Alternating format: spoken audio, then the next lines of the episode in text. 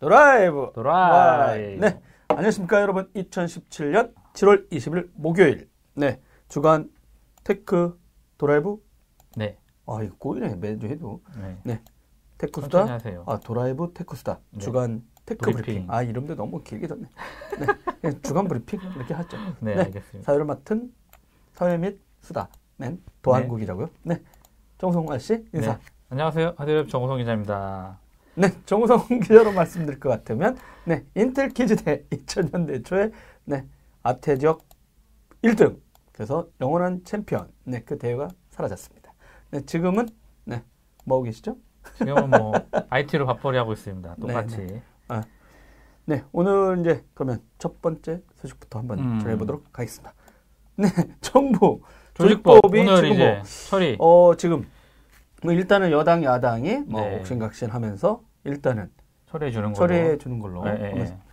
됐다고 하는데 근데 더 웃긴 아니 근데 이게 저희들은 뭐 tech 쪽이니까요. 네, 맞아요. 그리고 이제 또 스타트업도 뭐 일단 음, 한바탕 음, 음, 걸치고는 있는데 요게 이상하잖아요. 중소기업청이 일단 부로 승격되는 거는 네, 네. 통과된 것 같고 어, 네, 맞아요. 그다음에 미래창조과학부도 살아났는데 네, 네. 어, 이 이름이 너무 이상해. 이름이 이게, 이게, 뭡니까? 이거 이게 저는, 저는 사실은 쪼개지길 원했거든요. 쪼개져야 된다고 생각하는데 뭐 그러니까 사실은 그 예전 이름이 뭐야? 빨리 얘기해. 네, 아, 이름이 이제 미래부가 사라지고 네. 과학기술정보통신부로 이제 변경이 되는데 자 여러분 이게 어 이전 전 정- 정권을 보면 어 과학 과기부죠 과기부와 정통부죠 네네. 예 이거 합친 거예요 왜 이거 합쳤는지 모르겠어요 도대체 10년 전으로 왜 돌아간지 잘 모르겠고 이게 과학기술을 좀 더 진흥하겠다라는 그런 의지로 보여요 혹시 과학기술 관련된 분들이 강력히 요구한 거 아닐까요? 아, 그러니까요. 그러니까 그동안에 어, 미래부 하면서 우린 좀 홀대를 받았다. 그래서 그런 영향이 좀 있지 않을까 지금 그래요. 음. 그러니까 저희들 항상 쓸때 네. 북남이 중요하냐? 예. 음. 한일 월드컵이냐? 이렇게 하잖아요. 이란 네. 월드컵이냐? 이렇게 하는 어. 것처럼. 그래서 뭐 어쨌든 저희 예전에 말씀드린 것처럼 중소기업청은 이제 드디어 중소벤처기업부로 그러니까 거기도 막 뭐 벤처 빼고 뭐 중소 예, 그쵸. 창조 창조- 뭐 창업 창업 창업 중소벤처부 네. 뭐 이렇게 하다가 여러 가지 설왕설래가 있었는데 결국에는 이제 중소벤처기업부로 이제 격상이 된 거고 어쨌든 청에서 부로 올라갔기 때문에 음. 그 동안에 그 저희 말씀드렸던 그 예산들 이제 네네. 뭐 창조의 아, 창조가 아니라 어떤 창업이라든가 중소기업 들에 대한 어떤 진흥되는 정책들이 네. 중소벤처기업으로 이제 가는 거니까 좀 더 기대를 해봐야 될 것 같고요. 근데 다음 정부에서는 과기부랑 정보통신부로 다시 쪼개지지 않을까. 어, 이제 다음 정부를 벌써 이제 시작인데 아, 다음 이제 정부? 시작인데 야, 우리 어, 잘못하면 욕 먹어. 아, 어찌 됐건 간에 뭐 네. 어쨌든 그러니까 저는 이거 보면은 네. 굳이 합치고 했던 그런 부분들이 다시 원래대로 가고 있는 거예요. 국민안전처도 해체하고 음. 행안부에 다시 들어가는 거고요. 네네. 왜 도돌이표를 찍는지는 잘 모르겠어요. 음. 뭐잘 모르겠어요. 이전 정부가 너무 잘못한 거 아닙니까? 그렇죠. 예. 어찌됐든 뭐 여기에 속해 있는 공무원분들께서는 뭐 약간 뭐 또 하실 말씀도 있긴 하겠지만 어찌됐든 간에 네네. 또 그래 또 그 뭐죠? 그 통상 기능 외교부로 또 이관하지도 않고 음. 산업통상자원부에 또 존속시키기로 했고 또 되게 또 통상 자원부 산자부가 날아갈까봐 어떻게든지 막았겠죠. 또. 어 그렇겠죠. 예, 그러니까 아, 되게 재밌어요. 이거 이거를 또뭐 보면 환경부 쪽으로 뭐 물 관리 다 이혼한다고 했더니 또 그건 안 된다고 해서 또 국토부 쪽에서 또 다 갖고 아 그렇죠. 네, 저는 그러니까- 사실은 어, 환경부랑 국토부를 좀 합쳤으면 어땠을까 싶었어요. 여가부는 날리고 그렇죠.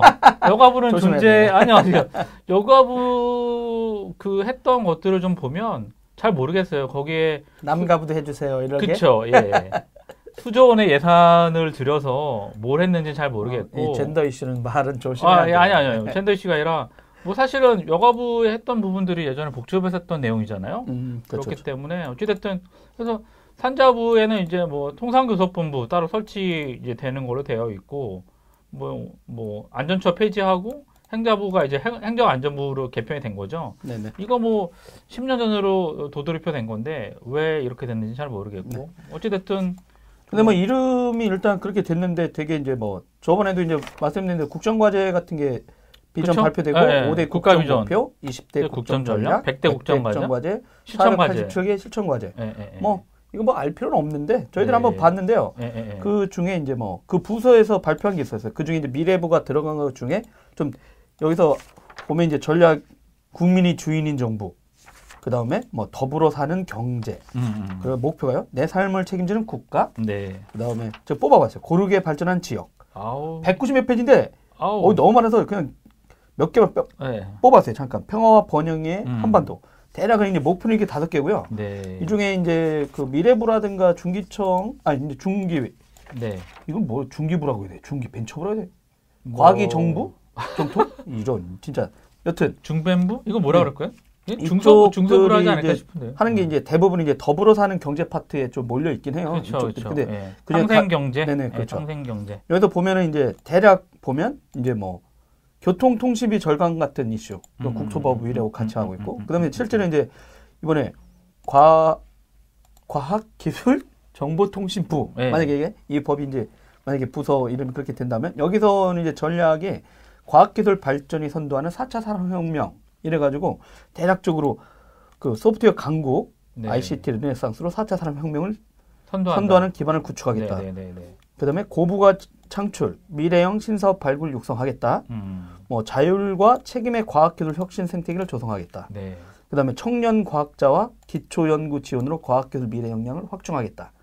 그다음에 어 친환경 미래 에너지 발굴 육성. 이건 산자부도 있는데 같이 이제 산업부 건데 네. 이제 이렇게 돼 있고 뭐 그다음에 이제 전략 5가 중소 벤처가 주도하는 창업과 혁신 성장이에요. 네, 네, 네. 여기가 이제 뭐 혁신을 응원하는 창업 국가, 그다음에 중소기업의 튼튼한 성장 환경, 대중소 기업 임금 혁 임금 격차 축소. 기존에 하고 있던 거 아닌가요? 아 이제 다 했던 건데 이제 뭐 그 동안에 뭐 지금 이제 고용은 중소기업이 훨씬 많이 창출하는데 불구하고 많은 친구들이 이제 이쪽으로 안 온 이유 궁극적으로 보면 너무 그 임금 격차가 심하다 대기업에 비해서 저 고용 고용 유지나 이런 부분도 그렇죠. 쉽지 그다음- 그리고 이제 하니까. 우리나라 예. 이제 뭐 너 이제 제가 저희들 형님이나 저나 저희들이 어렸 학생 대할 때는 좀 다르잖아요. 대학교를 거의 다 80% 이상인가요? 그렇죠. 거의 90% 이상 네. 나오니까 그러니까 이 친구들이 갈 수 있는 일자리, 좋은 일자리를 음. 만드는 거. 그다음에 이번에 아마 최저 임금제. 어, 임금 그건 예, 한 시간 예, 시간당. 예, 예. 근데 그것도 올른 이슈도 네, 네, 있고 네. 해가지고 어느 정도 기초적으로는 그 우리나라 안전망이 좀 많지는 음. 않으니까 일단 그런 거부터 하나씩 하나씩 이제 만들어가는 것 같아요. 근데 실제 디테일로 따지면은 그동안 이게 뭐 한 게 진짜 실제 보고 나서는 음. 그러니까 이렇게 좀 구호만 난무한 그런 정책인 것 네. 같아요. 실제로 저 4차 산업혁명 얘기하는 실제는 그 통신망 음. 그 5G를 밀긴 하는데 조기 그게 상 조기 상용화 이거는 뭐 아니 그 4차 산업혁명하고 통신망하고는 실제 연관은 없거든요. 직접적인 연관은 없죠. 그렇죠. 네, 그러니까 네. 이제 뭐 이게 4차 산업혁명이라든가 industry 4.0뭐 digital transformation 음, 그 음. 북미 지역에서는 디지털 혁신 전환이라고 네, 네, 네, 네. 얘기하고 뭐 이제 독일 회사들이라든가 음, 유럽 음, 쪽에서는 음. 이제 뭐 industry 4.0이라고 얘기를 하는데 거기가 5G가 없어서 이런 건 아니거든. 음, 음. 맞잖아요. 근데 우리나라는 일단 통신사 주도의 뭐 음. 망 이슈를 뭐 얘기를 안할 수가 끌어 없는 어, 것 끌어가 같은데. 음. 끌어가는 것 같아요. 기존에 있는 것들 뭐 어떤 전략적으로 기반 사업으로 이제 통신망 필요한데 통신망에 대한 그러니까 저는 되게 재밌는 게 그냥 5G인데 그 기존의 유선망에 대한 어떤 확장 이런 부분들은 별로 없어요. 유선요? 어, 유선망. 그러니까 기가망 지금 뭐 확장이라든가 망 고도화, 망, 고, 망 고도화 사업 얘기가 아, 싹 유선 인프라에 대한 유선 인프라에 대한 유선이 튼튼해야지 무선도 가는데 음. 지금 보면은 계속 무선에 대한 투자만 하고 있거든요. 그러니까 유선 유선을 좀 많이 뚫어주고 그다음에 거기에 무, 그러니까 무선 무선 인프라를 누려면 이통 네. 이통 이통 인프라 말고 와이파이 인프라를 지금처럼 개방하거나 하려 그러면 네. 기존의 유선망도 되게 고도화에 돼, 고도화가 음. 돼야 되거든요. 그러니까 그렇죠. 저희- 뭐 한때 이슈였던 지금도 뭐 지금 문제가 있는 페이스북과 지금 네. 이동 저기 유선 통신사들 SK 음, 브로드밴드 음, 음, 이슈도 음, 음. 실제는 SK 브로드밴드가 유선망 투자를 게을리한 게 있거든요. 근데, 근데 거의 뭐, 미디어에서는 음. 그 SK 브로드밴드의 유선망 투자가 음, 등한시한 건 거의 거론되지 않았죠. 네네네네. 또 말씀하신 대로 이제 유선망 투자는 철저한 내용처럼 별로 네, 관심은 없는데 네. 근데 실제로 뭐 뼈가 튼튼해야지 뭐 이렇게 근육이나 이런 게 붙을 수 있잖아요. 그런 네. 것처럼 유선망 이제 좀 확장이 돼야 되는. 그러니까 왜 그러냐면 지하철역 같은 경우 뭐 와이파이 지원한다고 하는데 실제로 사용을 해보면 1메가도 안 나와요. 아, 저희 모뎀 속도도 옛날에 안 나온다는 거죠. 그리고 사람들이 많이 몰리는 시간은 거의 사용을 할 수가 없어요. 네. 그러기 때문에 어 저는 뭐 그냥 또 5G도 좋긴 하지만 꼭 터져야 되나? 지하철 저 KT가 진짜 안 터지면 안 되잖아. KT가 와이브로 다 지원한다고 했죠. 아 형님 너무 와이브로에 아, 까- 지금 까인 게 안- 너무 쌓인 게 많은데 아니, 왜 이렇게 그- 와이브로에 쌓인 게 많습니까? 지금 안 되잖아요. 예, 그리고 안 되기도 하고 그 다음에 와이브로뿐만 아니라 LTE로 이제 와이브로 지원하고 있는데 네. QoS도 걸어놨죠. 음. QoS 3메가, 예, 3메가 쓰라는 건지 안 쓰라는 음. 건지. 그러고서 LTE 쓴다 그러니까 LTE 요금 비싸게 받고. 예, 잘 모르겠어요. 이런 부분들은.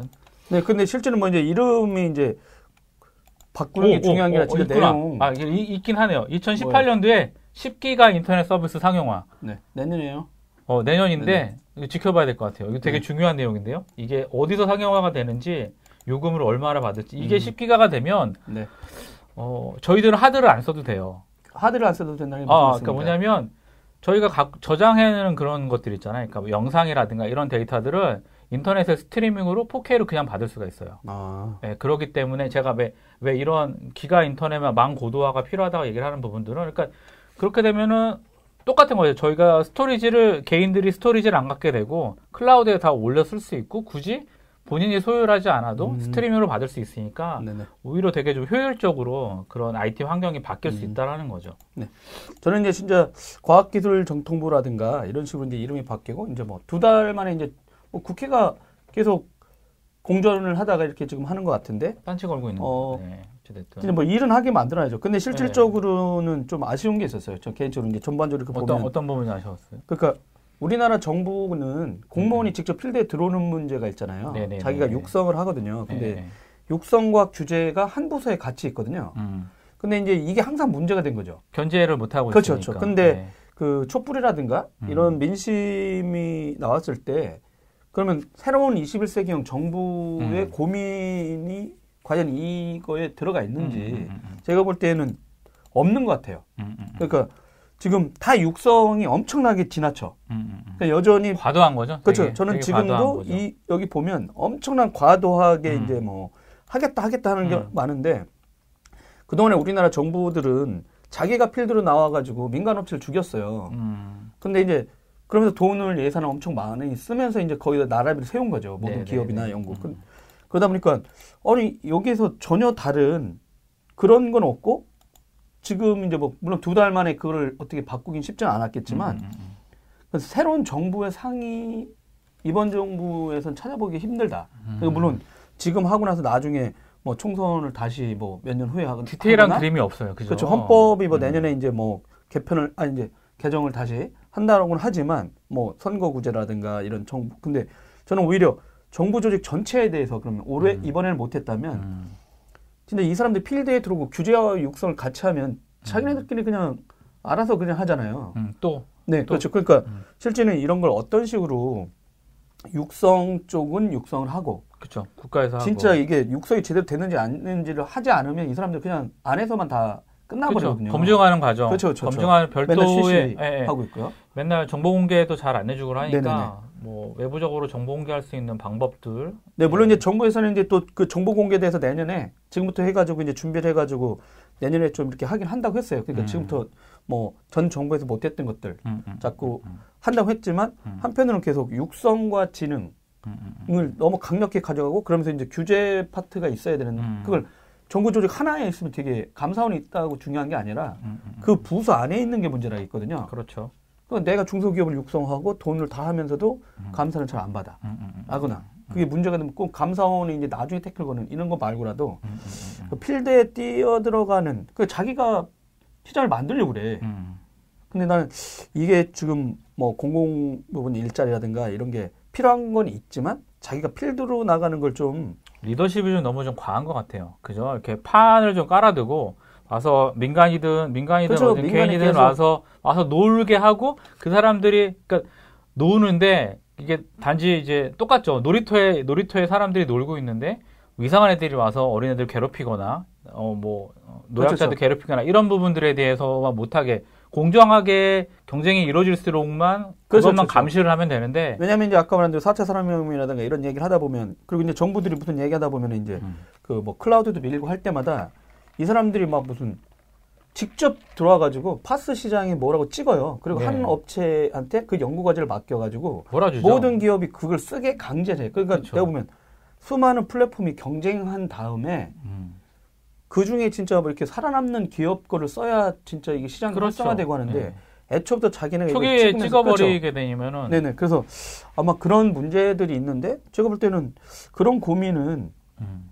많이 아직은 찾아보기 힘들다. 음. 근데 아무리 비상시국에 만들어진 거라 하더라도 어 그 관성을 벗어나지 못한 듯해서 좀 음. 아쉽긴 합니다. 근데 한번 좀 지켜 계속 보긴 해야겠죠. 음. 근데 또 하나는 이제 또 이번에 연구 과제 관련된 R&D 관련된 과학기술 쪽 관련된 분들 음. 그분들 강력히 요구했던 연구 자금을 할 수 있는 거를 가져갔죠. 네 그러니까 원래는 기획예산처에서 따로 별도로, 했는데 예, 요거를 이제 이쪽에서 염원이었다 이러면서 그게 이제 그게 맞는 거죠, 사실은. 그래요? 예산을 어, 왜냐면은 예산을 내가 쓰고 집행하는 계획인데 계획은 세웠는데 예산 집행은 저기서 받아갖고 음. 하게 되니까 그러니까 뭐 기획 잘 모르는 분들을 설득하고 어 그렇죠. 기획 예산처에 관련된 부분들도 그분 얘기도 좀 들어볼 필요가 있긴 음. 하지만 미래부 같은 경우도 나이파나 이런 쪽으로 해갖고 예산이 많이 들어갔잖아요. 창조혁신센터나 이런 부분. 근데 문제가 되는 건 뭐냐면 예산은 들어갔는데 거기에 대한 검증 부분들 그 나눠 먹기가 많잖아요. 네, 네, 그냥 들어가는데 뭐 저희 그냥 얘기 얘기하는 것처럼 방 그밥아방 밥사청이라고 그러는데 방사청처럼 그렇게 예산이 수조원이 들어갔는데 검증 관계가 부실하게 돼요. 결국엔 나중에 문제가 생기거든요. 아 그러니까 이제 되게 웃기죠. 이번에 이제 뭐 그런 식으로 얘기하다 보니까 음, 이제 뭐 음, 지금 에너지 문제들도까지 음, 음, 따져보면 그렇죠. 과다하게 만들고 연구 자금을 주고 음. 자기네끼리 막 논아먹고 있다가 네, 네, 네, 그러니까 저는. 오히려 야 진짜 이렇게 많은 예산이 없었던 게 아니라 음, 음, 음. 그러니까 너무 이제 진짜 한국 사회 전체가 관료화가 되고 그렇죠. 너무 관성에 젖어 있는 거죠. 그러니까 그냥 거기에 이제 다 모든 음. 기업들이 다 학계부터 해가지고 네. 뭐 국가과세 네. 철저한 근데 아주 그냥 와 그런 것들이 이번 정부에서는 좀 어떻게 투명하게라도 저는 이제 뭐 이렇게 됐다고 하더라도 향후에 음. 정보 공개라든가 이런 걸 해서 투명하게 해가지고 음. 그런 거를 감시할 수 있는 정책까지 좀 나와주기를 좀 바래요. 그러니까 그렇죠. 그동안처럼 그동안 자기네끼리만 다 해먹고 음, 쉬쉬하고 있었거든요. 형님하고 나하고 나중에 이 공수처? 과학, 과학기술? 과학기술, 정보통신부의 연구자금 한번 파- 어디로 들어가고? 결과 어떻게 나오는지 네. 예전에 제가 아는 분이 그거 하면 죽을 거라고 했는데 에이. 한번 모니터를 한번 유서 저희가. 한번 써보고 한번 써보고 저는 절대 아닌데? 자살하거나 마티즈 타고 죽지 않습니다. 네. 알겠습니다. 어쨌든 뭐 기대는 일단 해볼게요. 근데 저희가 계속 그 뒷단에서 나오는 것들을 어, 계속 추적을 할 거고요. 네네. 일단은 저는 딴 거는 잘 모르겠고 아 유선망 인터넷 상용화 아 이건 정말 기대가 돼요. 네. 네, 2018년 알겠습니다. 기대해 보겠습니다. 네. 두 번째 뉴스는 지난주였죠. 원래는 음, 음, 음. 7월 12일경 그렇죠, 그렇죠. 네, 미국에서 그 서버 쪽 음, 음, 음, 그리고 음. storage 하고 그러니까 뭐냐 개인용은 아니고요. 기업용이라고 보시면 됩니다. 그쪽에 관련된 그 인텔 제온 scalable 프로세서를 공개했습니다. 음, 음, 음. 그리고 7월 18일이죠. 월요일 날 예, 17일이었나? 예, 제헌절이군요. 예, 예. 어, 월요일 날 저기 국내에서 그 관련돼서 브리핑이 있었습니다. 음, 음, 음, 음. 어, 어 저희 공교롭게도 저희가 세 명이 다 그 현장에 있었죠. 아, 그러게요. 네네. 제가 또 서피디가 또 그 웨이퍼를 들고 찍어줘가지고 네. 어, 페이스북에 여러분 보시면 탑스타 또 네. 되셨습니다. 사람들끼리 네. 막 울고 근데 일단 뭐 업계 최고 수준의 성능과 지난 10년 사이 가장 큰 성능 개선을 가져온 음, 음, 음. 새로운 데이터 센터 플랫폼 제시했다. 네네. 이렇게 얘기했는데 어떤 내용이에요? 일단은 외계인을 또 막 고문한 것 같아요 인텔이 응? 외계인을 막 이렇게 고문해서 새로 만들어라 그래서 일단은 아키텍처가 확 바뀌었어요 그러니까 성능이 되게 높아지 좋아졌는데 그 네네. 근본에는 아키텍처의 개선이 있었다 네. 그래서 기존에는 이제 뭐 4세대까지 해가지고 이제 네. 제온 프로세서의 어떤 그런 퍼포먼스 이제 플랫폼이 있었거든요 그걸 이제 뭐 어, 뭐, E5, E5 하고다 E7 뭐, 이런 식으로 해서 인텔이 별도로 내놨었는데, 이제, 네, 아키텍처- 인텔은 기업용을 음. 엔터프라이즈라고 붙이고요. 아마 음, 음, 음. 사용자들은 i 시리즈를 선택하시잖아요. 그쵸, 인텔 일반 CPU 같은 consumer. 예, consumer용은. 기업용은 거기다가 엔터프라이즈라 해서 E자에다가 네. 숫자를 매겨요. 숫자. 그래서 3, 5, 7 예, 예. 이렇게 전통적으로 해왔는데 그렇죠. 이번에 이거 바꾼 거야. 네, 그래서 플랫폼이 그러니까 그 전에는 이제 Brickland라는 플랫폼이었고 음. Xeon의 E 시리즈는 지금은 네네. 이제 Purley 플랫폼이라고 바뀌었어요. 그래서 그 음. 밑에 네. 이제 올해 이제 발표한 거는 Skylake가 기반으로 된 거고요. 네. PC 쪽은 벌써 나와 있죠. i 시리즈에는 그 아키텍처 쓴게 나와 있고 네네. 내년에는 이제 Cascade Lake라는 이제 그런 또 플랫폼이 나오게 되는데 네. 그거 말고 이제 E5, E7, E3 이렇게 나와 있던 것들이 좀 바뀐 거죠, 이제. 음. 그 어떻게 바뀌었냐면 이제 맨 위에 맨 위에는 이제 플래티넘, 그 네. 밑에 이제 Gold, Silver, Bronze. 이 특징은 뭐냐면 이제 뭐 코어 수, 코어 수가 좀 많이 차이가 나요. 여기 최대 코어 수 같은 경우는 Platinum이 20, 어, 28개. 코어 그러니까 하나에. 저희들이 그 코어가 뭐냐면 여러분 음. 저기 만약에 CPU 물리적으로 보는 옛날에 CPU, 하나, 예, CPU 하나에 하나, 가상으로 최상위 기종이 28개. 가상으로 28개를 띄우는데 예, 그러니까 예, 여러분들 예. 무슨 뉴스 예전에 듣다 보면 quad core다.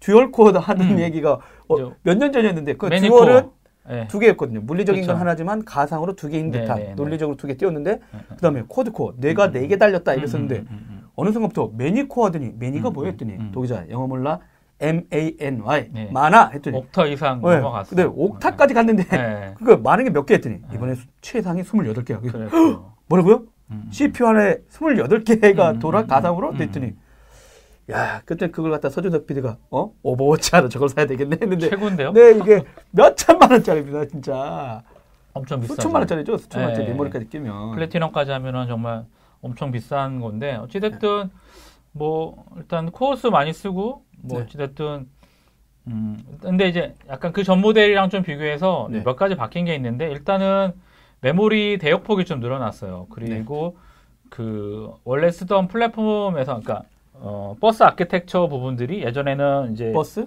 예 버스 우리가 타는 버스처럼 그런 게 아? 그렇죠 데이터 이제 폭이 가는 건데 음. 그게 이제 뭐 기존에는 이제 링 아키텍처를 해서 어떤 목표를 가게 가는데 그 목표 지났어요. 근데 다시 가려고 그러면 네.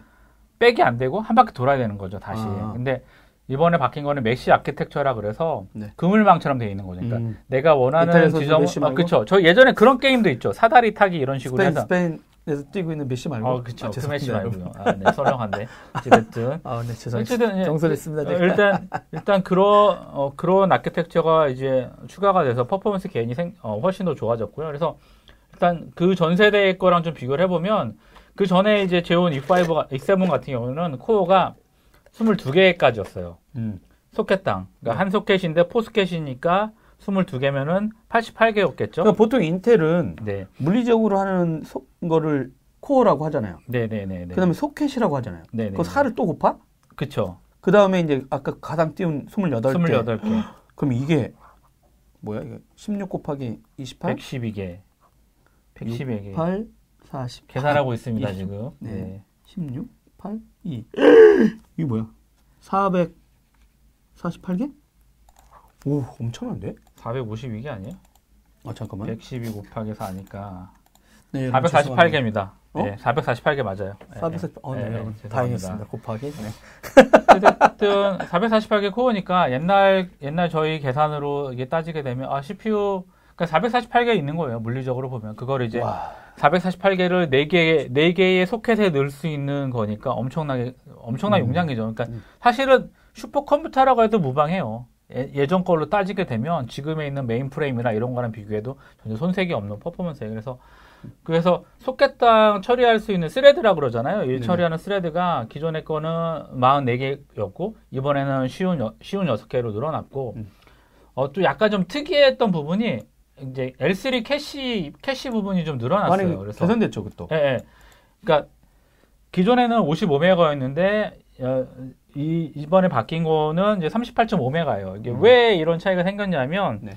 어, 어, 일단 아키텍처가 바뀌었어요. 기존에는 L1, L1이 모자라서 L2로 가고 L2에서 모자라서 L3까지 땡겨 왔는데 네. 어, 그전 그거를 이제 뭐라 그러냐면 inclusive라 그러 인, inclusive라 그러거든요. 그러니까 없으면 땡겨오고 아. 메모리가 가- 이제 가까이 가는 건데 어, 기존에 바뀐 거는 L2 캐시 일단 용량도 좀 늘었고요. 네네. L, L2 캐시 용량이 늘리면서 반복적인 작업들 예, 빨리 예, 처리하려고 일단 예, 캐시 예, 쪽으로 예, 계속 그쵸. 그래서 거죠. 기존에 어, L3 캐시 활용도가 좀 떨어진 거죠. 그러니까 음. 결국에는 예전에는 어, 캐시 같은 경우는 hit율이 되게 중요했거든요. 내가 원하는 데이터를 얼마나 빨리 찾아오는 부분이 있어서 L2 캐시 썼을 때는 L3 캐시가 나왔던 이유는 CPU 속도가 너무 빨라지고 근데 메모리랑 간격이 너무 storage랑 너무 간격이 멀어져서 데이터를 찾을 수가 없으니까 L3 캐시를 뒀던 건데 사실은 되게 많이 유용했죠. 근데 이 상태만으로도 지금 이제 더 높아졌는데 어 원래는 더 멀리 멀리 있게 되면 좀 힘드니까 그러면 네네. 차라리 좀 더 가까이 있는 L2 캐시를 용량을 늘렸다.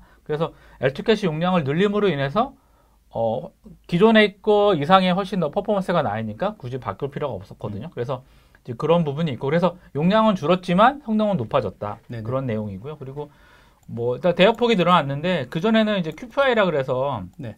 채널이 두 개였어요. 근데 이거를 이제 그래서 이제 두 개에서 이제 9.6 어, 기가 기가까지 이제 속도가 나는데 이게 이제 UPI라는 그래서 UPI 그 새로운 그 interconnection 방법으로 바꿔 가지고 이제 세 개까지 최대 max 세 개까지 이제 연결할 수가 있거든요. 그래서 이게 이제 10.4기가까지 네네. 라는 이제 path가 되는 거고. 어, 저 근데 이날 보니까 삼성전자 분도 나왔었잖아요. 아, 그렇죠, 그렇죠, 그렇죠. 어, 적어놨는데 어디 갔는지 없어졌네. 예, 예, 예. 삼성전자. 어, 죄송해요, 여러분. 아, 아니요, 얘기하세요.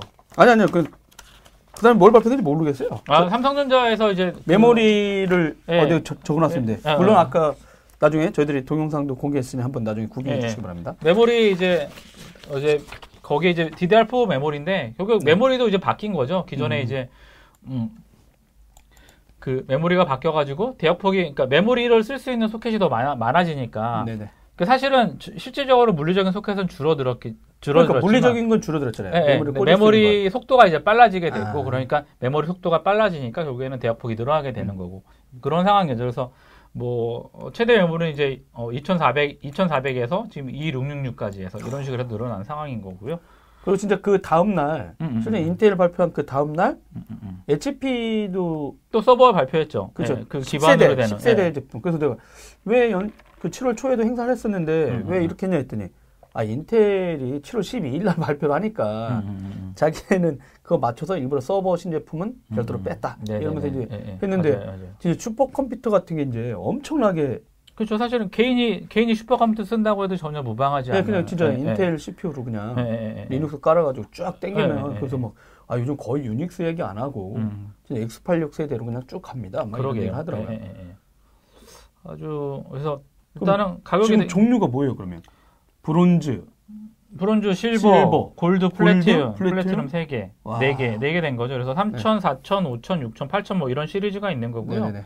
뭐 아, 맞춰서 그럼 이렇군요. 그러면 가상으로 8코어, 예. 12코어, 8코어 미니멈 14코어, 완전 엔트리 레벨. 22코어, 네, 28코어. 28코어. 아, 다섯 개로 늘어난 거네. 어. 근데 되게 재밌는 게 뭐냐면 이게 한 웨이퍼에서 나온다는 거죠.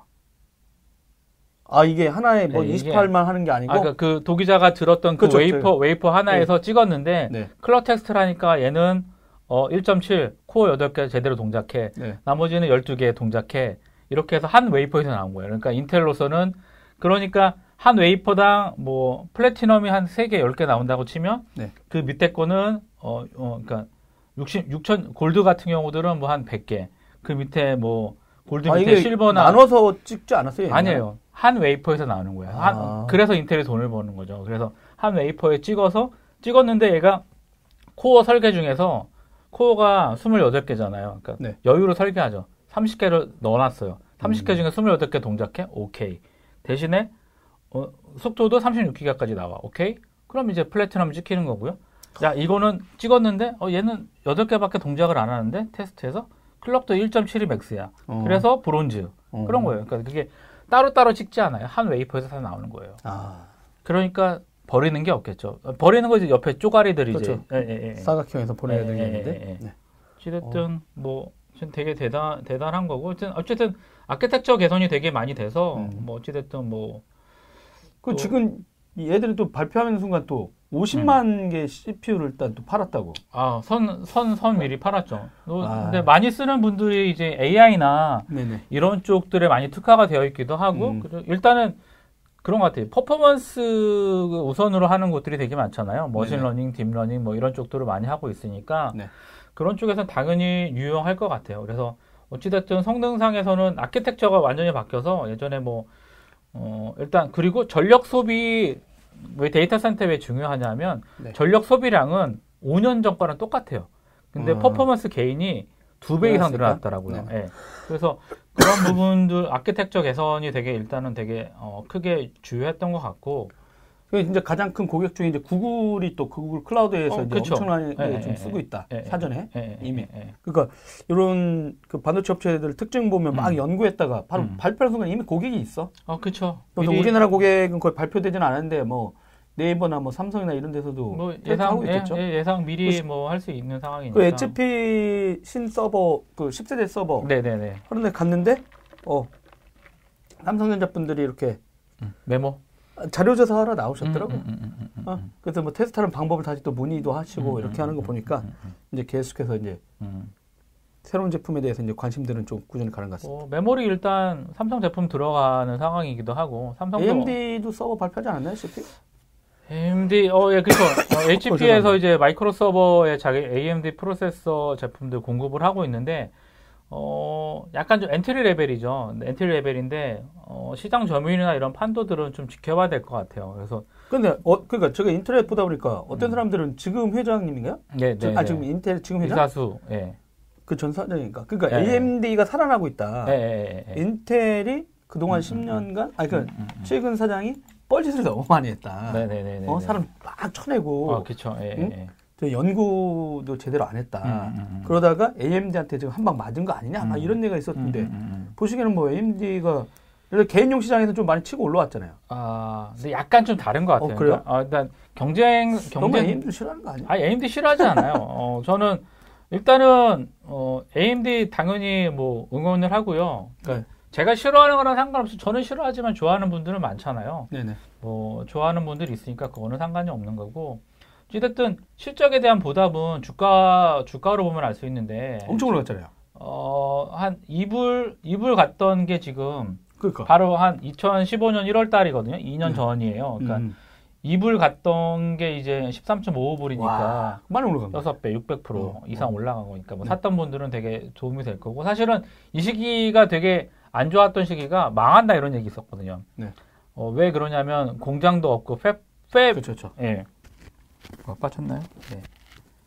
팹도 없고 뭐 이런 상황에서 근데 일단은 어 약간 좀 로드맵도 정리가 되고 근데 음. 사실은 저는 좀 이렇게 생각하는 게 인텔이 좀 쉬었어요.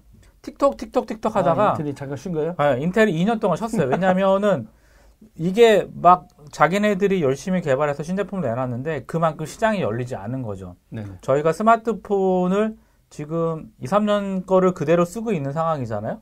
아 그리고 이 MS가 윈도우 10을 공짜로 풀었잖아요 처음에. 안 팔리니까. 아니 그러니까 운영 체제로 예, 예, 진짜 예, 예. 과거를 버리고 도망가려고 음, 하다 음, 보니까 음, 음, 인텔도 새로운 CPU를 팔아야 되는데 음, 음, 아니 니네가 OS를 음. 공짜로 뿌리면 어떡하니 이러면서 XP가 돌아가던 PC에서 돌아가요. 막 그쵸. 그러다 예, 보니까 신제품 음, 음, 음. 엄청 안 팔려가지고 PC 제조업체들하고 누가 막 MS를 쌍욕했었죠. 음. 어떻게 저럴 수 있나? 근데 뭐 사실은 이제 뭐냐면 IT의 화두는 어떤 퍼포먼스나 이런 게 아니라 네. 효율성인 것 같아요. 음. 효율 어, 지금 할 수 있는 상황에서 얼만큼 효율 효율적으로 만들어 주냐. 그래서 MS도 아니 새롭게 내놨는데 안 파는데 똑같은 거죠. 공짜로든 어떻게든 뿌려서 쓰게끔 해야 되는데 네. 뭐 윈도우 10 약간 뭐- 뭐 어찌 됐든 엔터프라이즈 시장이랑 다르게 일반 데스크탑용 음. 쪽에서는 좀 약간 좀 문제가 있었고요. 근데 네. 뭐 인텔도 마찬가지로 경쟁 상대도 없고 하기만 또 어제 저희들이 뭐 차마 공개할 수는 없는데요. 저희들 며칠 그 인텔 발표한 날 커피 마시다가 어 인텔의 서버 그러니까 이게 B2B 시장 점유율을 듣고 저희 기겁을 했습니다. 깜짝. 놀랐죠. 와 거의 99점 몇 퍼센트였어요. 근데 거기서 1, 2% 아니면 심지어 0.5. 0. 몇 퍼센트의 0.5. 시장 점유율이 네. 이게 변동만 있어도 인텔이 아니 무슨 일이지 이런다고 하는 얘기를 듣고 네 그러면 심지어 2%가 떨어졌다니 하면서 어. 그러면서 뭐라고 했더니 심지어 여러분 서버 B2B 중에 99%가 인텔이 지금 장악하고 있대. 그러니까 AMD가 진짜 열심히 했다. 1%만 올라와도 예전에 25% 갖고 있었던 시장이었는데 네. 서버 시장에 AMD가 와 근데 그게 몇 년 사이에 거의 1%를 지금 그러니까 캐시. 캐시카우가 없는 거예요. 캐시카우가 아. 없는 상황인 거고. 그러니까 국내 상황이랑 글로벌 상황이랑 음, 조금 다를 수 그렇죠, 있긴 그렇죠. 하겠지만 뭐 김병철 대표님 우리 이거 방송에 자주 나오는 스마트 그쵸. 서버 대표님은 네. AMD 추종자거든요. 어, 어 클라우드는 아니, 아니, 스마트 많이. 아니, 많이 좋아졌다고 네. 말씀을 말씀을 해주셨는데 어쨌든 저는 제가 아직 검증을 못 해봤기 때문에 네네. 뭐 검증할 필요는 근데 사실 검증은 시장 점유율로 나타나는 거니까 네네. 뭐 저는 지켜봐야 될 거라고 생각을 하고 네. 근데 진짜 여튼 서버 쪽에서는 되게 음. 중요해진 것 같아요. 왜냐하면 이제 그날도 그 HP도 가서 구경했는데 보니까 이제 그 HP 같은 경우 ProLiant라고 X86 쪽그 그렇죠 옛날 옛날부터 브랜드 나오던 있잖아요. 예, 네.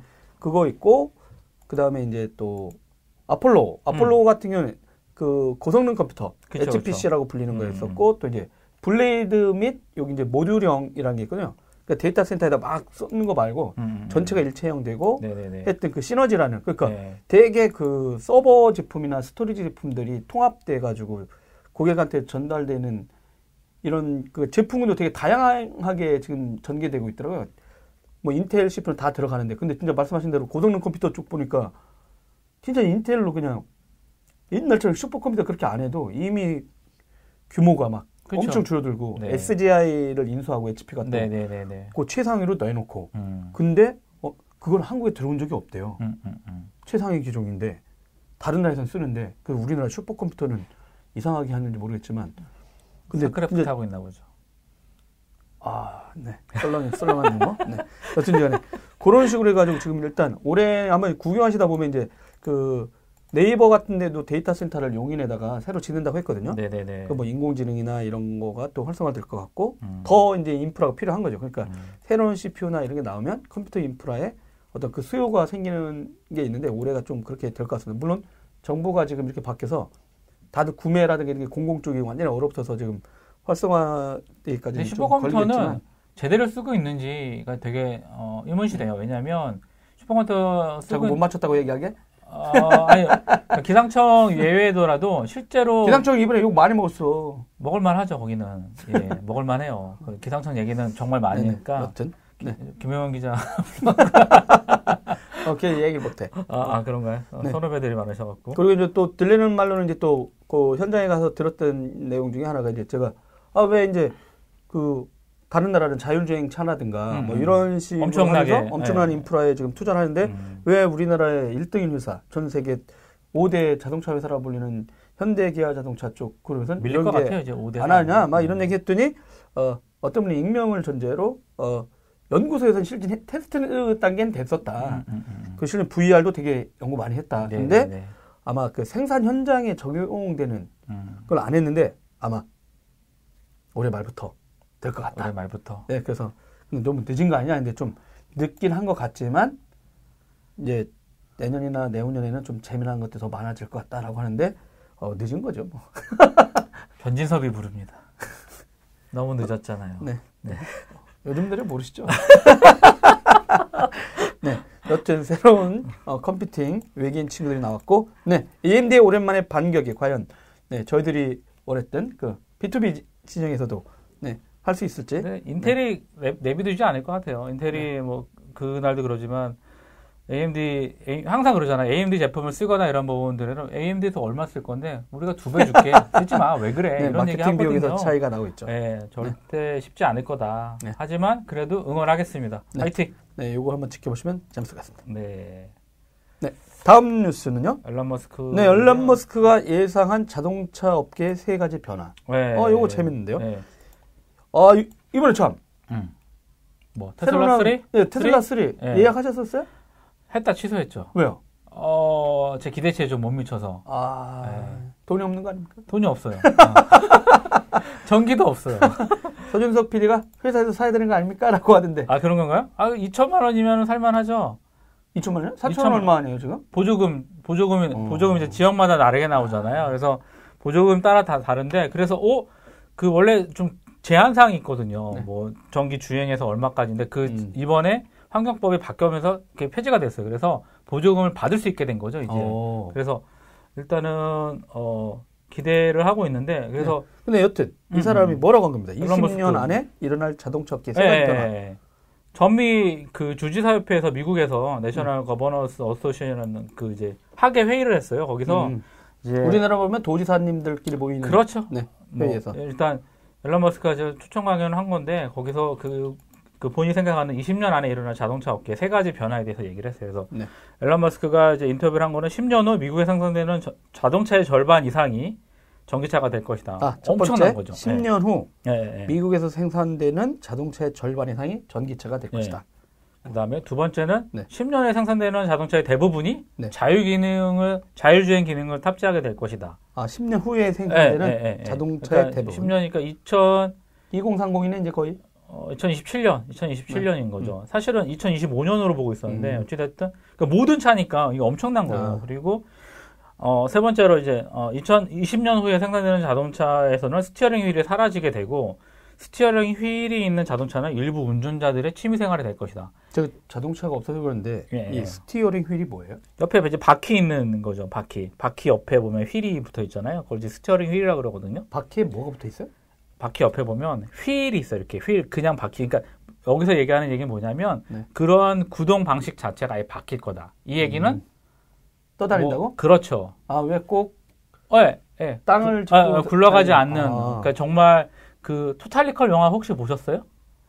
아주 옛날에 아니, 아니, 그러니까 봤죠. 뭐 하- 하다못해 만화에서 보면 어, 바퀴로 굴러가다가 우리 옆에 이렇게 어. 패널을 이렇게. 그래, 어, 그렇죠, 마징가 제트 이런 거 보면 음. 가잖아요. 이제 그런 네. 것처럼 그래서 정말 땅에서 붙어서 가는 이런 것들은 네. 일부 운전자들의 자동차를 운전하는 사람들의 취미, 되게 음. 유니크한 취미가 될 거라고 얘기를 하는 거예요. 그러니까 네네. 우리 요새 애들은 네. 마우스, 키보드 잘 모르잖아요. 터치 세대잖아요. 아닙니다. 아닌가요? 걔들 인터넷 게임에 빠지는 순간 바로 마우스. 저, 저 어제 아들내미가 아, 아빠 왜 저희 집에는 마우스가 무선인가요? 게임 하려면 유선이 어. 밀, 좋네요. 밀린, 그래서 밀린다고. 아니 이놈 자식이 예 그러더라고요. DPI가 밀려서 그러니까. 애들 뭐, 뭐 터치 세대라고 팽 하면 뭐 합니까? 네. 어? 바로 PC 게임에 빠져드는 건 마우스하고 키보드 이거 더럽다고 저보고 야 무선 좋지 않니 했더니 진짜 아빠는 뭘 모르시는 거예요. 유선 사주세요 그러더라고. 요 음. 이것들 하여간 근데 좀 지나게 되면 키보드 마우스 안 쓴다 그러잖아요. voice와 그다음에 그, 아, 음성 인식. 아, 음성 인식하고 음. 그다음에 그 몸에 센서 붙여가지고 이제 그런 식으로 네. 하게 되니까 필요 없어질 거라고 빌 음. 게이츠가 얘기했었는데. 아 근데 그 진짜 이게 2030 이렇게 얘기하니까 네. 자동차 산업의 전 변화.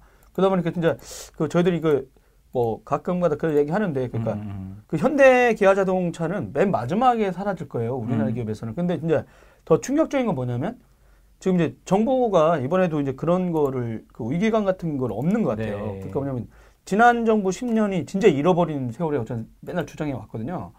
이어가는 게 너무 많아요. 그러니까 진짜 뭘 연구해야 될 때 제대로 안 했어요. 그리고 뭐 현대자동차조차도 심지어 저기 한전에다 10조로 돈 사람을 하늘에 뿌린 거 아닙니까? 땅 사는데 쉽지 땅 않거든요. 사는데요. 부동산 그러니까요. 회사로. 탈바꿈을 했죠. 네. 네. 근데 이제 문제는 뭐냐면 지금 이렇게 급속도로 자동차 관련된 부품 시장이 그 여기서 말한 대로 전기차로 바뀌는 엄청 변하고 아니면 있죠. 네. 자율주행이라든가 이런 통, 소프트웨어 쪽의 네. 어떤 강화 그러면서 이제 바뀌게 되면 우리나라 그 현대 기아 자동차가 수직 계열화 시켜놨던 이 자동차 부품 계열 시장 그렇죠. 근데 거기에 이제 중소기업이 되게 많거든요. 네네. 그 되게 잘했던 일인데 요거를 지난 10년간 좀 새로운 이 변화에 이 부품 업체들도 모 회사가 막 움직여야 자기를 또 계속 바꾸면서 이렇게 새로운 시장에 적응도 하는데 물론 이제 공정거래위원회가 예전에는 이제 뭐 현대기아차라든가 이런 데는 부품 이렇게 납품하는 회사한테 야 너 우리한테만 해야 돼? 너 다른 경쟁사 해하면 안 돼? 했는데 그걸 이제 공정거래위원회에서 이제 야 이거 불공정거래야 이래가지고 이분들이 좀 다각화해서 부품을 팔 수 있도록 해가지고 네네네. 근데 그렇게 먼저 나간 것들은 잘 되고 있는데 네네. 그렇지 않고 그냥 현대하고 기아에 의존했던 회사들은 이쪽 실적이 망가지는 순간 바로 망하거든요. 그렇죠. 그러면 그래- 여파가 네.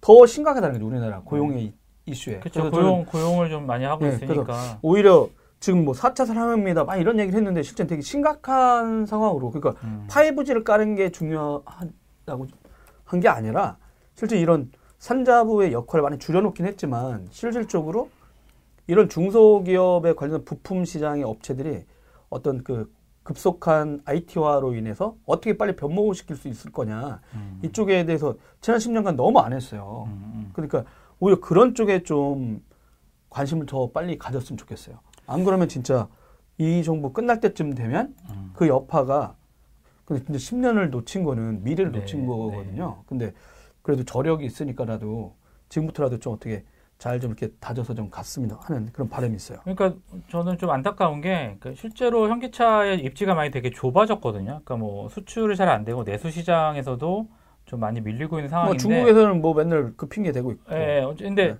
그 중국에 보면 지리 자동차라고 혹시 들어보셨어요? 지리요? 지리, 예, 지리 자동차가 전- 전- 있어요. 예. 매운탕 먹을 때만 지리로 아. 줄까 뭐 이걸 아, 지리, 아, 그쵸. 지리. 지리 좋죠. 어쨌든. 근데, 어, 이 지리차가 중국 회사인데, 여기가 네. 되게, 어, 이슈, 어, 그러니까 이슈 메이커예요. 뭐냐면, 어, 얼마 전에 flying car를 만드는 그, 어, 작은 회사를 인수를 했고요. 그 네. 전에 이제 볼보를 또 인수했어요. 아. 그리고 로터스라는 그런 자동차 회사도 인수를 해서 그러니까 되게 연관 기업들을 인수를 하죠. 음. 그죠? 이거 그러니까 이 사람들은 뭐냐면 아까 얘기한 그 엘론 머스크가 얘기한 것처럼 휠을 갖고 있는 자동차를 운전하는 거는 일부 사람들만이 갖고 있는 아, 옛날에 엔진 물리적인 엔진 및 그렇죠, 그렇죠. 그런 어떤 바퀴를 통한 지금 이 지리 자동차는 보면 벌써 flying car를 회사를 인수를 했다는 얘기는 벌써 거기까지 보고 있다는 얘기죠. 아, 조만간 날아다닐 예. 것이다. 어, 그렇죠. 근데 그럼 어떻게 해? 어디요? 비행기를 해야 되는 거야? 이게 뭐, 뭐 어떻게 되는 거야? 그러니까 여러 가지가 있어요. 그러니까 그게 결국에 우리가 또 국방이나 또 안 될 거 아니야, 우리나라는. 어 이제 개정이 돼야 되는 상황인 거죠. 어. 개정이 돼야 되는 상황인 거고. 근데 똑같아요. 그러니까 하늘로 가게 되면 금방 가는 거를 왜 땅에서 가냐? 되게 효율적이 되는 부분인 거고요. 네네.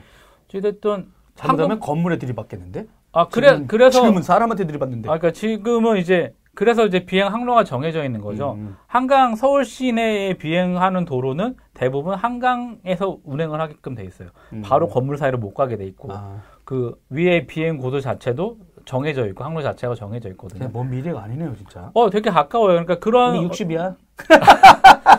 그때는 그때는 저희 이제 그냥 알아서 이렇게 대리기사 이제 필요 없어지는 건가요? 아. 예, 어쨌든 네. 그렇기 때문에 좀 되게 좀 급하게 되는 것 같아요. 저는 아. 현기차 어, 뭐 국민 기업으로 좀 사랑을 받아야 되는데 네, 원래는 진짜 미래 예측하면 뭐 이, 2020년 이랬는데 이제 2020년이 코앞으로 다가오니까. 어, 그렇죠. 이제 2030, 2030. 30, 2030 얘기하고 있는데 네, 그러니까 진짜 물론 앨런 머스크가 얘기한 자동차 쪽 이게 10년 얘기가 지금 나왔는데 어, 델 테크놀로지가 또 그냥 일단 2030년에 무슨 일이 벌어질 보고서를 어, 어, 그렇죠. 최근에. 또. 근데 예, 그거 예, 간단히 이제 말씀드리면은 이제 이제 여러분도 얼마 안 남았습니다. 13년인데요. 네. 어, 나이가 들면 여러분 10년이 금방 다가와요. 자기 나이 곱하기 2 하면은 그게 시간이 빨리 가. 음, 음. 아마 이제 2의 자승처럼 붙는 것 같아. 벌써 좀, 어, 눈 깜짝인데 음, 벌써 7개월이 되거든요. 근데 여기서 뭐라고 했냐면, 아, 죄송해요. steering wheel 착각했어요. 저는 바퀴 휠인 줄 알았어요. 아. 운전대입니다. 네네네. 네, 네. 어, 2030년에 인간과 기계의 파트너십, 음, 이렇게 음, 이게, 음, 아, 이게 헤드라인이었어요. 그러니까 그 델이라는 회사가, 델 테크놀로지가 미국 IFTF 연구소와 함께 2030년 미래의 신기술이 가져올 변화를 예측했는데, 인공지능, 가상 증강 현실 등으로 인간과 기계의 파트너십. 그러니까 이제 기계도- 긍정적인 긍정적인 얘기네요. 아, 미국은 네, 지금 하면 네. 십몇 년 전부터 음. 로봇의 그 뭐, 이 로봇을 사람처럼 네, 하나의 네, 네, 인격으로 드- 줘야 되는 거 아니냐, 막 이런 음. 게 논의되고 있어요, 법적으로. 근데 일단 파트너십을 가져가야 된다. 그 다음에 그 2030년에 인간은 디지털 지휘자로 변모해야 된다. 네, 네, 네. 변모할 것이다. 비즈니스의 실행 및 지식의 습득 방식 또한 음. 급진적으로 변화시킬 거다. 그 다음에 직업의 85%가요. 네. 지금은 존재하지 않는 것들이 나올 거래. 음. 그 전혀 모르는 직업군이 이제 등장한다는 거야. 어? 지식 활용 능력이 가장 중요한 능력이 될 음. 것이다 했는데 여튼 이제 되게 빠른 음. 음. 너무 진짜 미래가 너무 빨리 다가오는 것 같아. 네, 네, 네. 천천히 가야 되는데. 저 시골 가면 아직도 이런 세상이 온다고 치- 시골 친구들한테 가서 얘기하면 이게 미쳤나 이러는데 우리가 너무 빨리 구라치는 거 아닐까? 아, 근데 뭐 항상 예측은 또 틀리기 마련이니까 네네. 저는 어쨌든 어, 즐거운 상상하는 것만으로도 예, 그나마 저희 남은 형님이 즐거운 상상은 네. 혼자 사니까 혹시 그런 로봇 아닙니까? 진강현 씨 맨날 좋아하잖아요. 어?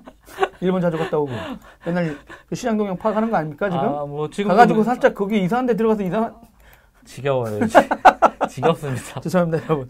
아니 뭐 저기 이제 인간과 기계의 조화라고 하니까 아니, 저는 그- 자꾸 그- 아니, 것만 떠오르는지 모르겠어요. 나와 있잖아요. 나와 네. 있잖아요. 예. 여러분 결혼했어도 외로우세요? 네. 네. 다음 뉴스 넘어가야 되거든요. 네. 여튼 이제 진짜 이런 10년 후 자동차 쪽에 그러니까 긍정적인 것만 있는 게 아니라 우리나라 네. 같은 경우는 좀 어, 되게 잘하는 회사가 먼저 이끌어가지 않으면 음. 우리가 근데 또 우리나라가 업체들이- 또 압축하는 게 또 되게 빠르잖아요. 그러니까 항상 지금까지 보면 되게 두리뭉실하게 던졌던 것 같아요. 음. 창조해라. 뭘 미래. 음. 뭔 미래야. 뭘 미래, 뭘 창조해. 뭐 이런 거 말고 미션이 명확하지 않으면 그러니까 네. 리더가 미션을 명확하게 정해주지 않으면 어느 누구도 제, 제대로 길을 따라갈 수가 없어요. 창조 음. 경제한다고 계속 저희는 협박해만 돌았다고 생각이 들거든요. 음. 이제라도 뭐 국정과제 100대 국정과제 좋습니다. 명확하게 미션을 제시하고 거기에 대해서 한다 그러면 저희 또 50년 압축 성장했잖아요. 남들 네. 200년 하던 거 50년 했으니까 남들이 10년, 20년 하던 거 5년 안에 할 수 있다고 충분히 돼요. 아, 네, 그래서 네. 실제는 뭐 이게 아까 처음에도 말하려고 했는데 그 이번에 정부 조직이 바뀌거나 네. 이름이 바뀌고 조직이 음, 하는데 음, 음. 좀 아쉬웠던 건 뭐냐면 음, 음, 음. 그런 꿈 같은 거를 미션이 있잖아요. 네네네. 그러니까 여러분 날아다니는 비행기 뭐 어떤 자율주행 자동차 그 그쵸. 운전대 없는 자동차를 한국에 5년 안에 자율 드론. 예, 네. 갑시다 이렇게 좀 약간 그런 구호라도 해놓고 어 사람들한테 그러니까 뭐 IT 과학 기술이 어때요 이런 거보다 그거를 통해서 만들어질 5년 후의 미래 그러니까 새로운 시대를 우리가 빨리 개척해 나갑시다. 그렇죠. 꼭뭐 국가라든가 예, 국민들 음. 그러니까 관하고 민간하고 기업들하고 이렇게 국민들이 같이 해가지고 그런 세상 그 다음에 진짜 약간 어 여러분 열차를 타고 빨리 다시 가자. 아니 그런 거 있잖아요. 다시 그렇죠. 그런 이제 대륙으로 연결되는. 그런 예. 꿈들을 좀 어, 물론 북한 애들이 자꾸 핵맨 써가지고 자꾸 괴롭히긴 하는데 연습하느라고 근데 그런 꿈을 갖고 그 사람들 설득해내고 주위에 있는 근데 그런 꿈을 좀 이렇게 한 번 더 이렇게 얘기했으면 좋았을 텐데 뭐 그 미래 비전 이렇게 얘기하는데 무슨 비전이 왜 없지? 약간 그런 느낌이었어요. 그렇죠. 알맹이가 좀 없어 보여요. 그렇죠. 너무? 재탕한 거 네, 아니냐? 네. 기존에 그러니까. 저희가 알고 있던 내용들 그냥 summary인가? 네, 그렇죠. 요약본인가? 뭐 다시 건- 다시, 해, 예. 다시 해보겠다는 어, 내용인가? 새로운 게 거의 없어서 예, 아쉬웠는데 뭐 하늘 아래 새로운 게 네. 없긴 하지만 네. 예, 그런 그런 약간 부분 지금은 좀. 새로운 정부에서 좀 네. 꿈과 희망 쪽인 것도 좀 네. 냈으면 하는 바람입니다. 어, 다음 뉴스입니다. 어, 자동차 이제 플래시 메모리 같은 것들이 많이 사용을 하고 있어서 네네. 이제 기존에 쓰던 것들이 그러니까 IDC랑 같은 어 자료예요. 그러니까 네. 자동차의 데이터 저장의 중요성이 높아지고 있어서 뭐 음. 메모리나 이런 것들이 많이 사용이 될 전망이다. 그래서 나중에 되면은 뭐 자동차를 1테라바이트 주세요, 2테라바이트 주세요 이렇게 뭐 이런 식으로 얘기를 해, 이- 이런 식으로 이제 얘기할 거다고 얘기를 했는데 그러니까 뭐 음. 아직 그런 우스갯소리인 것 같고요. 네. 이 자동차 업계 쪽에서 왜 대용량 저장치가 필요하냐 이런 부분인 것 같아요. 그래서 자율주행차의 어떤 상용화되는 부분하고 그다음에 음. connectivity 연결성 강화 때문이라고 얘기를 하고 있거든요. 그러니까 뭐냐면 어, 맥킨지가 어, 발표한 내용을 따르면 여기도 2030 나오네요. 2035, 2030년도에 도로 네. 위에서 매년 5제타바이트의 정보가 발생을 하고 네. 차한 대당 하루에 72기가바이트의 정보를 소화할 것으로 전망된다라는 네. 내용을 내놨어요. 리포트를 음. 내놨고요. 저렇게 이제 자동차 업체들이 뭐 빅데이터 플랫폼 필요해가지고 분석한다고 얘기를 그렇죠. 그렇죠. IoT랑 같이 연결해서 음. 이제 데이터들이 실시간 교통 정보라든가 이런 부분들이 되니까 그래서 제타바이트는 뭐 어, 1테라바이트에 10억 배니까 뭐 무시 어마무시한 어느 순간부터 네. 베타 베타 페타 넘어가는데 그냥 그냥 아 어, 많구나 어, 그냥 이렇게. 어, multi-core네. 어, many-core네 많습니다 이런 거 된 것 같고요 그리고 또 가트너도 2020년에 자동차 진단 장치가 있습니다 자가 ODB 포트를 연결한 음. 그런 활용한 그 자동차가 전 세계 2억 2천만 대 이상 보급될 것이다 음. 그러면은 이제 앞으로 진짜 그러면은 이렇게 바뀌면 자동차 정비하시는 분들도 그렇죠 이제 개인이 하는 시장은 음, 거의 음. 없어지겠네요. 왜냐면 이게 전체가 IT화 되면은 서비스 진단하려면 큰 회사 아니면 그런 장비하고 이런 거를 구축할 수가 없잖아. 음, 오히려 기계들이 간편해질 수가 있어요 아니, 아니, 그러니까 나중에 네 전체적인 걸 봐야 되잖아요. 전체. 음, 음, 음, 음. 그 지금은 이제 기계식으로 있는 네네 이 수리하시는 분들은 아, 그러니까 전체적으로 보는 것도 그 포트만 그 진단기에다가 포트만 물러놓은 상태에서 뭐 데이터가 필요하거나 그러면 클라우드로 땡겨 오든가 음. 여러 가지가 있으니까 그렇게 하면 될 것 같고 뭐 일단 자동차 그 2020년이 뭐냐면 자동차끼리 통신하는 거거든요. Vehicle to X라고 그래서 그렇죠. VTX라고 예약을 하는데 자동차끼리 어떤 그런 IoT나 통신하는 거죠. 지네끼리. 그렇죠. 센싱을 해서 그 데이터들을 주고받고 이러면서 뭐, 자, 뭐 자동 요새 많이 하는 어떤 급제동이라든가 이런 자동 그렇죠, 어떤 그렇죠. 뭐 위치 교환이라든가 이런 부분 되는 거니까 그래서 어쨌든 많이 쓸 거다. 데이터 용량이 많이 늘어날 거고. 그럼 삼성에서 또 모르겠네요. 또 우리 많이 보니까. 하이닉스, SK 하이닉스. 아, 그렇죠. 어, 하이닉스 좀 어, 저기서 딴지 안 걸어 죽겠는데 뭐 하이닉스도 계속 루머가 많아서 어찌됐든 여튼 저장 장치는 자동차 업계에서도 이제 네. 화두가 되고 있다 이런 음, 내용이었고요. 음, 음. 또- 다음에 또 다음 뉴스입니다. 네이버가 네이버 NBP죠. 음. 클라우드 시장에 저번에 이제 뛰어든다고 했었는데 음, 음, 음, 어 이번에 이제 공공 시장에 음, 음, 음, 음. 갈수 있도록 준비를 더 잘했다. 진짜? 아 그러니까 이제 뭐 그거 갖고 제가 실제 페이스북에 썼더니 음. 네, 이재용 기자가 또 이제 음. 딴지를 음. 네, 메신저에서 네, 네. 블로터닷넷 네. 딴데서 제가 이제 글로벌로 나간다고 하더니 뭔 글로벌이야 그럴 줄 음. 알았어 공공기관 했더니 네, 기자간담회에서도 선배 공공시장에 들어간다고 했는데요 라고 하- 음, 하 더라고요 음, 음, 근데 실제는 그 제가 말했던 건 뭐냐면 처음에 주력이 음. 그 네이버가 클라우드를 발표할 때 국내 업체들의 해외 진출을 돕겠다는 게 메인이었어요. 그러니까 그게 메인이었고 공공기관은 그 다음 네네. 그런 스타일이었는데 어, 정작 그 발표한 지 한참 지났지만 음, 음, 음. 해외로 나간다는 보도자는 하나도 없었고 음. 아니 거의 없었죠. 그렇죠, 그렇죠, 네.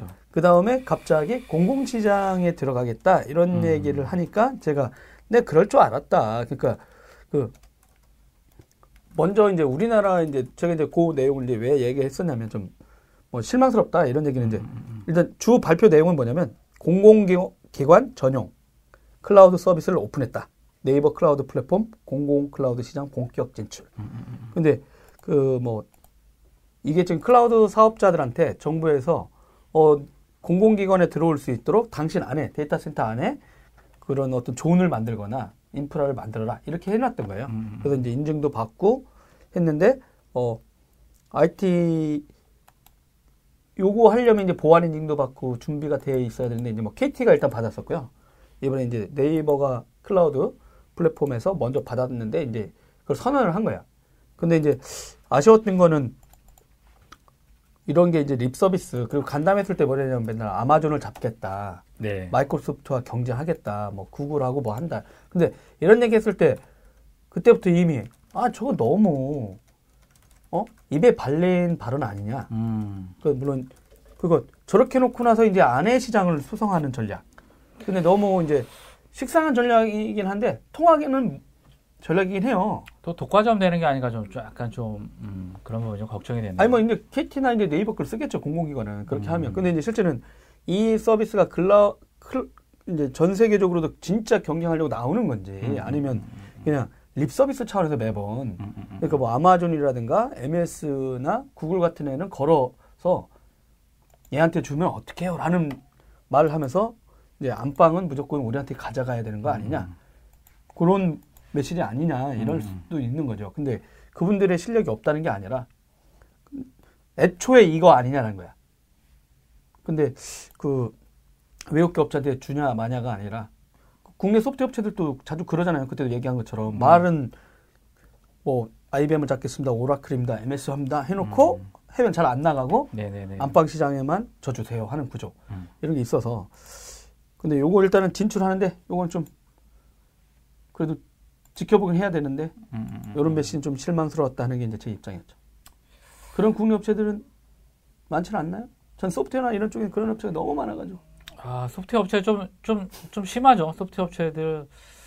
아, 이게 너무, 정부에서 너무 많은 도움. 그러니까 사실은 그 뿌리를 어디서부터 찾아야 되는지조차도 아. 좀, 좀 그런데. 이번에 또 뭐 연구 자금들이 또 소프트웨어 쪽에 많이 쏟아진다고 하는데 이제 또 아니 진짜 그- 좀 그- 잘 만들어서 해외 좀 나가면 좋은데 음. 그런 업체들도 있는데 그렇지 않은 너무, 업체들도 너무 많아서 안방, 뭐, 똥개 50% 먹고 가는 것처럼 너무 안방에, 어, 만족하는 게 아닌가. 그런 음. 생각이 좀 없지 않아 있습니다. 알겠습니다. 주간 tech 브리핑은 여기서 네 여러분 하여간 여름에 못하시고요. 다음 주에 또 그러면 저희들 어, 잘 만날 수 있도록 하겠습니다. 아, 네, 오늘, 오늘 방송한 것 중에 스티어링 휠은 핸들이고요. 네네. 자동차 휠하고 헷갈렸으니까 아. 오해 없으시길 바랍니다. 제가 정, 더위를 먹어서 좀 정신이 없네요. 아 내가 네. 아까 물어봤던 그 아, 스티어링 예, 휠? 스티어링 휠하고 바퀴 휠하고 제가 좀 착각을 했어요. 그래서 양해, 알겠습니다. 양해 말씀드립니다. 죄송합니다. 그러면 여러분 다음 주에 만나 뵙도록 하겠습니다. 네. 안녕. 안녕.